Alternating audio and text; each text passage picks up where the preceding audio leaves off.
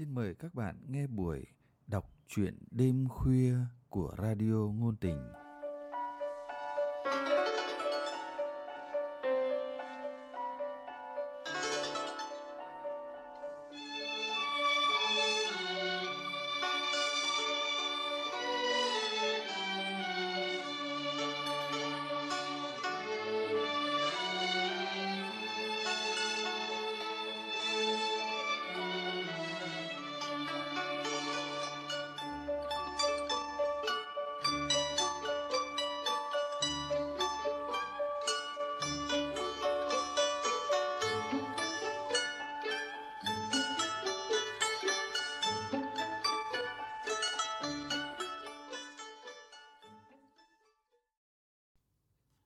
Các bạn thân mến, trong chương trình đọc truyện đêm khuya hôm nay, mời các bạn nghe truyện ngắn Đổi tư thế đi em của nhà văn Võ Hồng Thu qua giọng đọc Lâm Ngạn.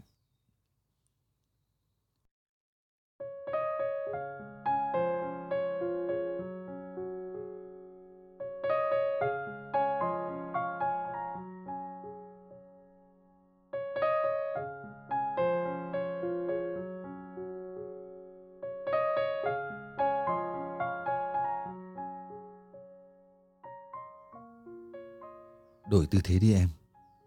Anh không mệt mỏi truyền đến tôi thông điệp đó qua chat nhiều lần trong ba ngày gần đây. Tôi đáp lại anh bằng một ký hiệu cười. Lần nào cũng là như vậy, kèm theo câu hỏi lặp lại. Are you ready? Câu hỏi phảng phất nét cười cợt của tôi khiến anh khựng lại. Tôi đọc ở đâu đó rằng không gì làm người đàn ông mất hứng bằng việc họ đang nghiêm túc thì mình chuyển tất cả sang hài hước. Chúng tôi biết nhau đã gần 19 năm. Hồi đó tôi 21, còn anh 35. Tôi đến cơ quan mẹ để đánh máy bản luận văn tốt nghiệp. Anh là phó phòng của mẹ, nhưng là chuyên gia giỏi nhất của tổng công ty. Sắp thêm một lần 21 nữa, nhưng về độ già dặn thì tôi như đã trải qua 3 lần 21 bởi vì tôi hồi đó non nớt hơn quá nhiều so với tôi của những ngày tháng này. Bởi vì trong 19 năm đó, tôi đã nếm quá nhiều vị đời, quá nhiều vị tình. Còn anh, 19 năm đủ để biến một người đàn ông giỏi giang và nhiều tham vọng trở thành một VIP. Tôi vẫn tin trên đời này có cái gọi là cơ duyên. Nếu không, làm sao giải thích được chúng tôi có thể gặp lại nhau?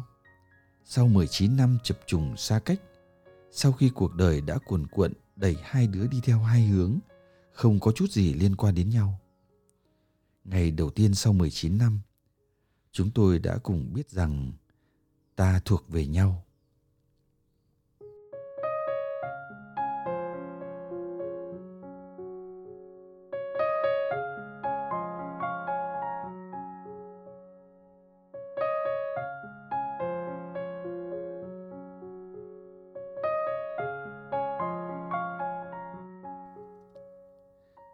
Không thể quên hình ảnh em ngày ấy. Quá gầy gò trong chiếc váy trắng, gắn mấy bông hoa cũng màu trắng, trong chiếc mũ rộng vành. Trông em như tiểu thư thế kỷ 19 vậy. Hồi ấy em đúng là một cô bé con, nhưng đôi mắt thì biết nói chuyện. Đôi mắt em đã ám ảnh anh không ít, nhưng lúc đó anh nào dám hành động gì? Nếu anh còn là trai độc thân, có lẽ anh cũng chẳng ngại ngần gì mà sắp gần đến em hơn, cho dù mẹ em là sếp trực tiếp và luôn tỏ ra xa cách. Bản thân em cũng cảm nhận được tình cảm của anh ngay từ hồi ấy, đúng không? Bao nhiêu năm, anh đã gặp biết bao đôi mắt, nhưng đôi mắt em vẫn cứ ẩn hiện đâu đó trong cả những giấc mơ ban ngày của anh. Cho dù có những khoảng thời gian thật dài, anh không có chút tin tức gì của em.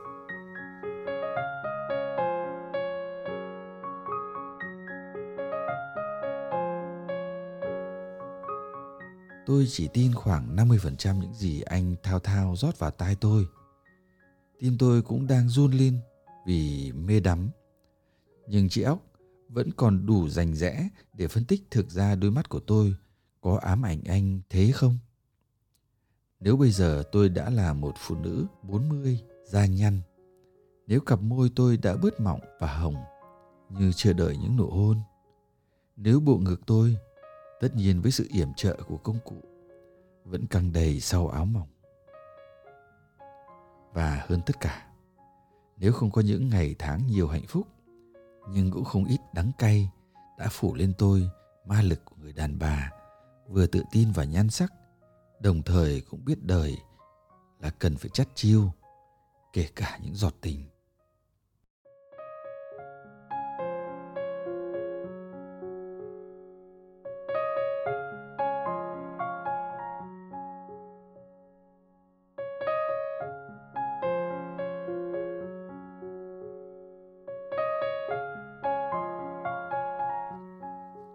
thì hình như không cẩn trọng như thế.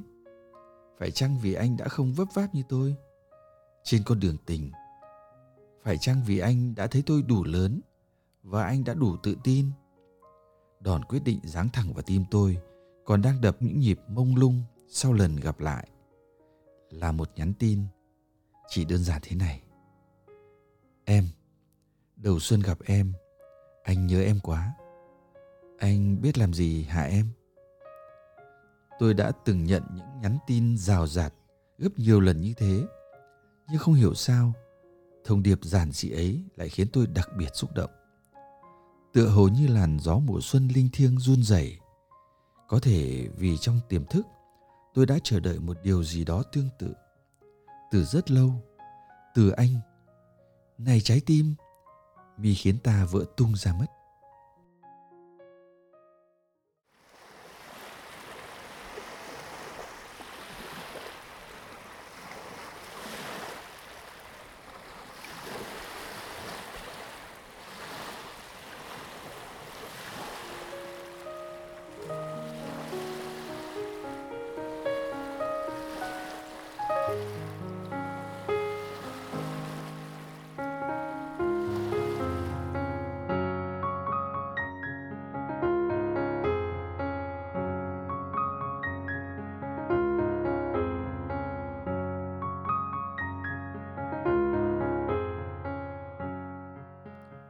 Đầu tiên trong đời tôi có một đêm thức trắng bên anh, bên biển. Chúng tôi đi sát cạnh nhau trên cát ướt. Gần đến nỗi tôi có thể nghe rõ tiếng tim anh đập dồn trong lồng ngực. Hai đứa cứ đi hoài như vậy trong đêm. Nói những câu chuyện không đầu, không cuối. Cả hai hình như cùng mơ hồ sợ một điều gì đó lung linh sẽ vỡ tan. Bởi một lời nói hay một hành động không đúng lúc, tôi đàn bà 40 đang khổ sở với tâm trạng thiếu nữ 18. Tôi đã ở rất xa cái tuổi để tin rằng đàn ông đàn bà đến với nhau là để nhìn mãi vào mắt nhau. Thậm chí tôi còn tổng kết rằng mọi con đường tình ái đều nhằm dẫn đến chiếc giường tình ái.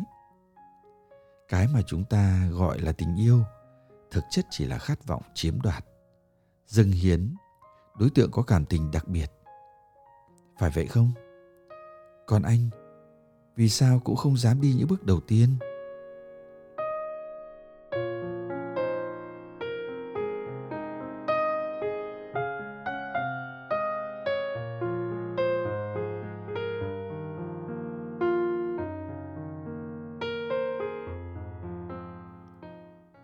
Lên xe về lại hà nội. Trong mưa xuân, tôi thấy lòng khác lạ. Mưa rồi mưa là chia tay thật rồi. Bất giác tôi nhớ đến câu rất xến đó. Không rõ đọc được ở đâu. Cảm giác không thỏa mãn, không trọng lượng rồi khiến tôi treo lên status. Có những chuyện người ta chỉ có thể nói với nhau trong tư thế nằm. Khiêu khích của tôi lập tức được đáp trả bằng đề nghị khiếm nhã từ anh. Tất nhiên, đổi tư thế đi em. Khiếm nhã, vì đến bây giờ anh mới nói với em điều đó. Biết không?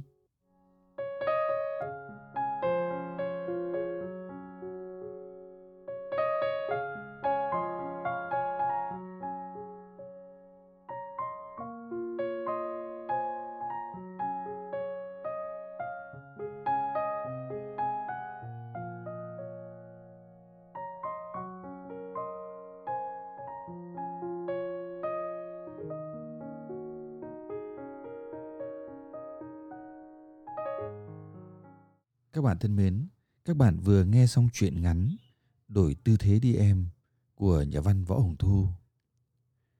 Để tiếp tục theo dõi chương trình, mời các bạn nhấn nút đăng ký, subscribe và nhấn nút like nếu các bạn thích thú những câu chuyện này. Xin chân thành cảm ơn các bạn. Chương trình đọc truyện đêm khuya của chúng tôi hôm nay tới đây tạm dừng. Hẹn gặp lại các bạn vào chương trình sau. Thân ái, chào các bạn.